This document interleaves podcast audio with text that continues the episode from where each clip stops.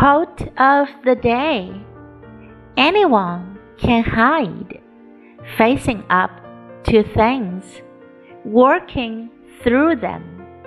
That's what makes you strong. By Sarah Dessen。任何人都可以躲避面对事情，努力解决完成，那才能让你坚强。Anyone can hide, facing up to things, working through them. That's what makes you strong. Word of the day face up to 是直面、正视真相、现实的。Face up